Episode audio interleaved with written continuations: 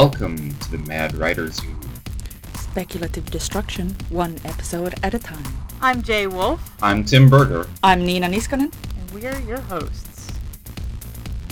So, the Mad Writers Union uh, is a collaboration that kind of formed out of the most recent Viable Paradise class, BP19.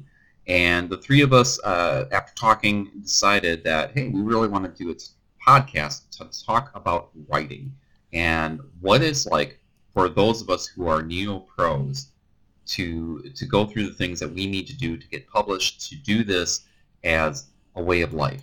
And hence the Mad Writers Union started today, the uh, podcast. So, one of the things that I've been led to believe through several different books and, and other conversations that I've had is that a lot of writers are specifically using goal setting as a way of determining you know determining themselves to actually to achieve things to get work done to stay on t- schedule, stay on task as a um, as a book project goes forward, or a story, or so on and so forth. So I'm really bad at setting goals. Getting into Viable Paradise is actually the first time I have ever actually set a goal that worked. So I figure that my lovely and talented friend Nina, who is basically the opposite of me on goal setting, might have a little bit of input on this. So I'm just going to amend that a bit and say that I might not actually achieve my goals, but I know how to set really good goals. That's more than I can do, so that's already that's already good. The thing about goal setting is that you want to be doing SMART goals. SMART is specific, measurable, actionable, realistic, and timely. Specific means, let's say, I want to write an urban fantasy novel of about 90,000 words. That's a specific goal. You know when you have achieved this. Measurable is, well, that's 90,000 words. You can fudge that as the project goes along and you Like when you have a better idea of what you're actually going into. Yes. Actionable is something that you can actually do. So you wouldn't be setting a goal of going into the moon because It's a lot. It's a lot of work. well, That's a dream. it's not just a lot of work. It's it's the dream. Very, very unlikely. Unless you're Elon Musk. Or Batman. Because Batman. Exactly. This also ties into realistic. So you wouldn't be setting a goal for being able to finish that novel within the next week, say, unless you're someone who routinely writes 50,000 words a day. There are people who do that, report doing that, which is possibly the same thing. But there's also, uh, this ties into uh, timely, which is basically you need a deadline for it, but that deadline needs to be a realistic deadline. So, for example, if you want to write uh, 90,000 words, uh, and you you write at about, say, a rate of 1,000 words a day, you could probably finish the novel in 90 days. But you might want to build a buffer into that because you probably won't be writing at a thousand words every day and stuff like illness and that kind of thing happens. But it's important that there is a deadline involved. So that there's a finite point at which you've either succeeded or failed. Yes, exactly. And part of this, I think, also you have to be aware. You have to have some kind of internal knowledge about yourself, about the best ways that you work together, uh, Yes. and and knowing what's achievable for you. Yes. because that that all kind of plays into what kind of schedule that you fall into during your days. Like me, I've got two kids, and it makes my days and my weeks very hectic. So I have a harder time doing deadlines with things because uh, my weeks are so hectic. I don't know how many how many uh, little blocks of writing I can get in at, at a time, um, but I try to schedule certain blocks, and also I, I try to, to squeeze in writing when I can.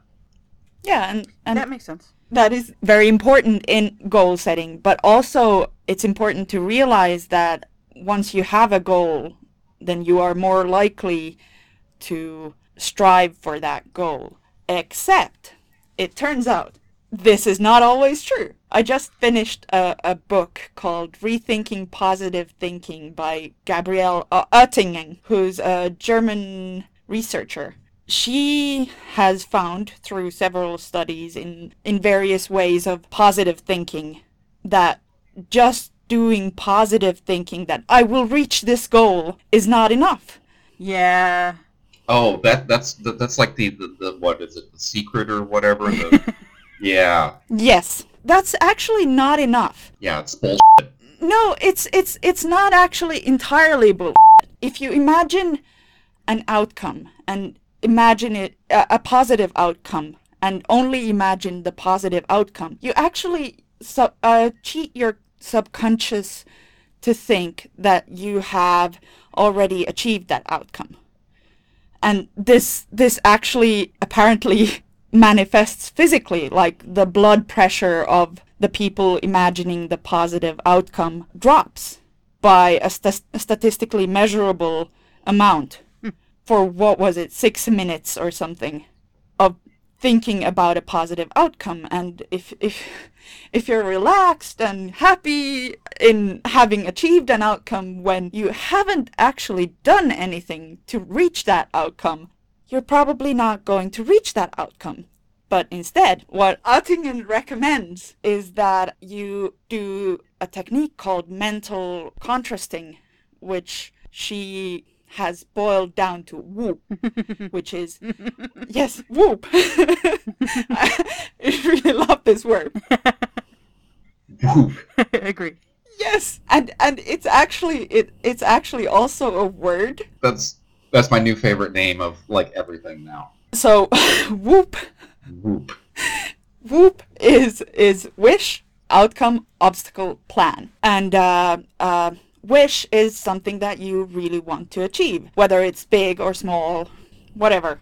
Let's do the novel thing again. I want to write a novel in the next say 100 days. Outcome is the finished novel. And it's good and everything is great and everything is awesome. Sorry for the earworm.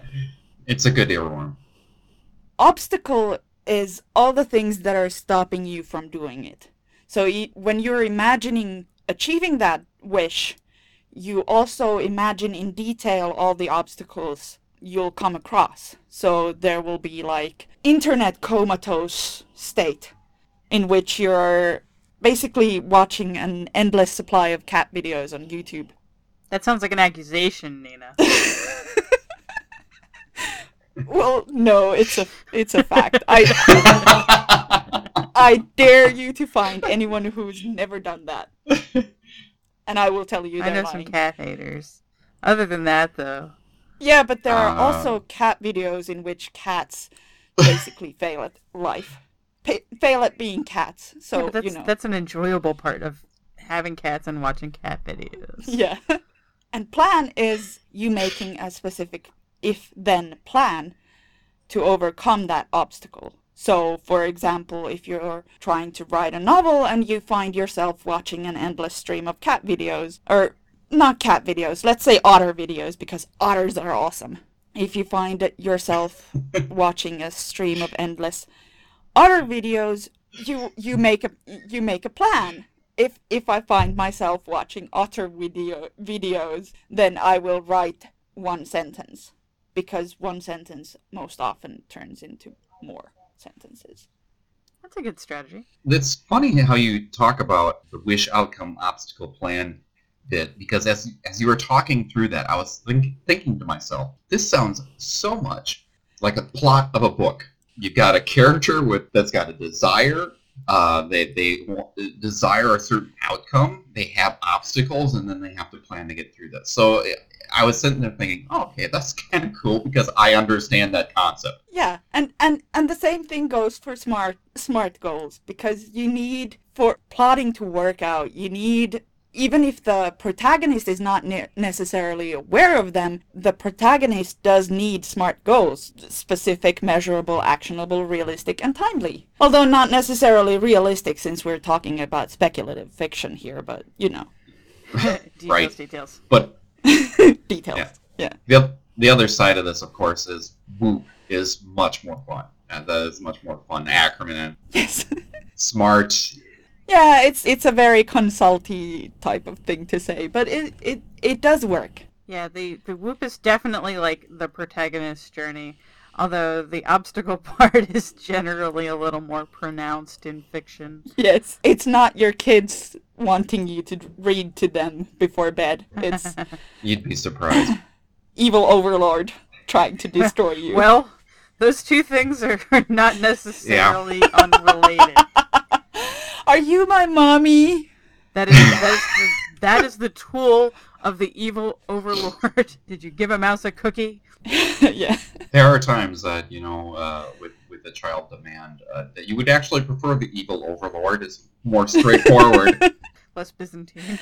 yeah. More understandable. Yes. Then evil overlord, you look at him and you say, "I get that," but sorry, I'm uh, I'm maybe I'm maybe projecting a bit here. So Oh, it's, it's Nah. all right. We're out, we're all about evil overlords at the Mad Writers Union. yes. So Charles Duhigg, to get back on the topic, has written a book called The Power of Habit, in which he expresses whoop a little differently. He talks about cue, routine, and reward. And cue is whatever causes you to do something. For example, if you if you want a cookie, the cue might be either that you're you want something sweet or that you actually want to socialize or or whatever.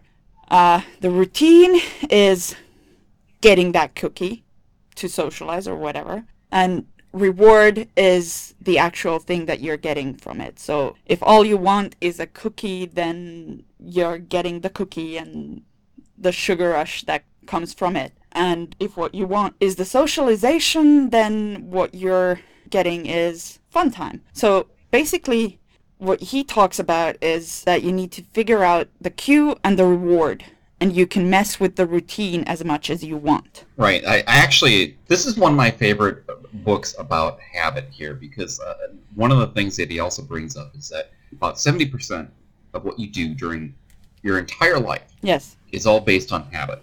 Things that just automatically happen. And there are good habits and there are bad habits. And what we want to try and do is we want to cultivate the good habits and pare away or pare down the bad habits by recognizing what the cue is and what the reward is. And, and, and Nina is right. This does kind of play into how people react. Th- this is a great resource for a couple of reasons. First of all, I think it's a great resource just so that it kind of gives you an insight into why people do things. And I found this very understandable through a character basis when I'm writing my characters. I could really use habits worked into my characters. But in terms of writing, if you're having a hard time getting your butt in the seat, you need to identify what's what that cue is because chances are when you're not getting to the chair and writing, what's happening is that you've got something, a habit that's probably drawing you away. And I, I know what some of my habits are. I haven't figured out what the cue is or necessarily what the reward is. And those are two main things that you need to try to work on. That's an interesting thought for writing too, because realistically speaking, sometimes for some people, the writing is the end goal, and they're not really necessarily aiming to do something with it after the fact. So building that habit might actually be its own reward. But then for those of us who are aiming to publish, to build collections of material, that kind of thing, the way that you approach cue, routine, and reward for this is going to be a little different. And I like that. I think that that adds a lot of nuance to the other specific things we've been talking about because it is a slightly different way of looking at goals as something that you're building as a daily habit instead of Yeah. here's one specific thing I want to get done. Yeah, And also, also there's a, with regard to the habit cycle, you can build new habits once you understand this. So I know that there are some people, for example, K. Tempest Bradford uses a tiny writing tiara that she puts on when she's writing. So you can use a writing tiara and that'll be the cue. When you put on the writing tiara, that will be your writing time, and the routine is your writing time, and then you figure out something that gives you a reward for that. I, think sometimes the critical thing here is identifying what that reward is, because it, it may not be exactly what you think it is. Charles Duhigg does go through this example where one of the rewards he thought it was is that every day at like three o'clock or something like that, he would go wandering around, and it, it would always end up with him eating a cookie at, at the end of this. Now I'm, I'm paraphrasing here, so I might, might not remember this. But as he was going through this, and he eliminated the cookie and tried to replace it with something else, what he realized was that his actual reward, or the actual reward here, was it actually gave him a chance to socialize. So it wasn't really the cookie. The cookie was the excuse. It was part of the routine, and the reward was actually uh, the socialization with that. So yeah, it, it's it's a good way to try to develop new habits as long as you understand that it's going to take a lot of trial and error, and Yes. it's not going to magically work right away. I, I love the tiara idea. I think I've tried that sort of thing with hats before myself. It's not quite worked. you guys know about my shoes. The the shoes that I wore at Viable Paradise. right? And those were my writing shoes while I was working on my manuscript for Viable Paradise. Cool. yeah. And um, your shoes, my coat, my jacket that I wear. That it, Really? as strange as that may, yeah, that's strange as that may That's your seem- writer jacket? That's my writer jacket. I, I I I feel like when I put that jacket on, it's just magic for me, and I don't know why that is, but I all things writerly seem to go better when I'm wearing that jacket. Including drinking scotch. Yeah, well, that goes that goes without saying, Well, right? that, that, that goes back to the whole cue routine reward cycle because your subconscious is looking at that jacket and going, oh, right, we're going to be writers now. So you're going to be writers. Uh, this is interesting because we have a we have a friend Phil. Uh, he's uh, doing really well. He, he's amazing. He's, he's putting out a lot of. Uh, he's submitting everywhere right now. But one of his rewards is that he's going to buy. I think it was a tweed jacket with like the little elbow patches and things like that. And I, I had to tell Phil to get off my turf because uh, Uh oh. no, he, he can have Uh oh. Writer jacket turn. he can he can have that he can have the elbow patches turf. I I've got my I got my own jacket, which is slightly Raider jacket gang war. yeah. we'll be like the Jets and the Jets and the Sharks. okay. You're a jet, you're a jet all the way. So tying this all together, it seems like the most important factors that we're looking for when setting goals is that they are, as we said, in the SMART, so they're specific, measurable, actionable, realistic, and timely. So what I'm taking away from this is that just wanting to do something is never really going to be enough. You're going to have to do a little legwork with any of these particular methods. Really, even just come up with the, the meat of the actual goal and then ways to attack it, which is probably a little smarter than the checklist which I had in my notebook for getting into Viable Paradise. I had an actual real notebook for that, and I'll post a photo of it because it's hilarious. Yes. it was it was a thing. And if I had gone at that process with one of these kind of more specific actionable lists, I probably would have panicked a lot less. In any case, so we'll be back next episode with what we came up with for 2016 based on all of these lovely new strategies we just talked about.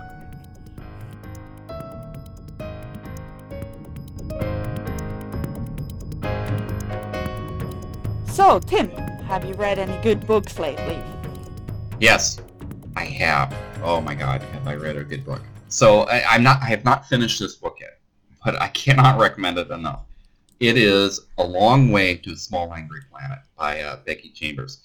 It is fantastic. I- don't know if you guys know the background of this, but she first did this as a Kickstarter project. Did so well, it, it got picked up by a publisher, and I, I started reading it, and I said, "There's a lot of hype behind this book," and I was like, "Okay, what's what's this all about?" And I started reading it, and I was just like, immediately, I was taken by the characters. It was fun. It was kind of this. I don't want to call it quite a space opera because it's not quite that, but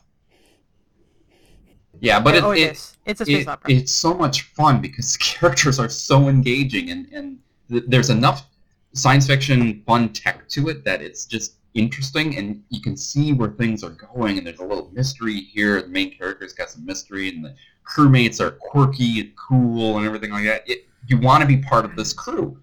And yeah, she did a she did a great job with this. It, it's really good. I've not finished it and I'm recommending it. so that tells you how good this book is. So, Jay, what are you reading?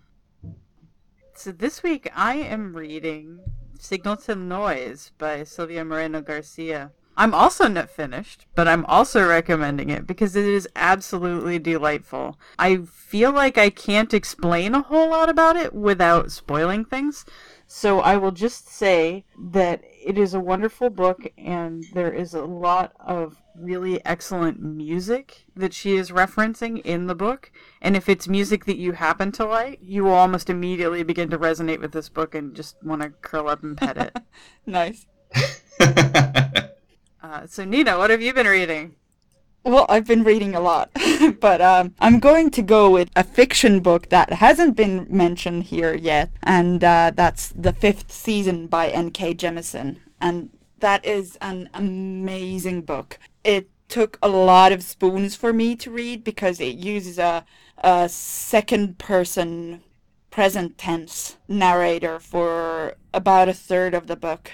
And it's a lot to take in because most people won't be used to used to that so it's hard but it's also it's also very rewarding Jilly Dreadful said that it's it feels like you're reading history in the making like you're you're reading Oc- Octavia Butler's Oh, so uh, Dawn and. Yes, yes. Like you're getting in on Ursula K. Le Guin's Left Hand of Darkness as it's being published. And the fifth season definitely has that sort of feel to it. And it is an amazing book. It's brutal. So go in knowing that you will most likely be crying by the end and emotionally exhausted and all the things, but it's so worth it. cool. Excellent, excellent, excellent. Very good. Intro and exit music is entitled Cephalopod, and our interlude music is called Exotics, both by Kevin MacLeod at incompetech.com. Both works are licensed under the Creative Commons by Attribution 3.0. Mad Writers Union can be found online. Our email is madwritersunion at gmail.com. Our website is madwritersunion.com. And on Twitter, our handle is at madwritersunion. This has been the Mad Writers Union. Now let's get to work.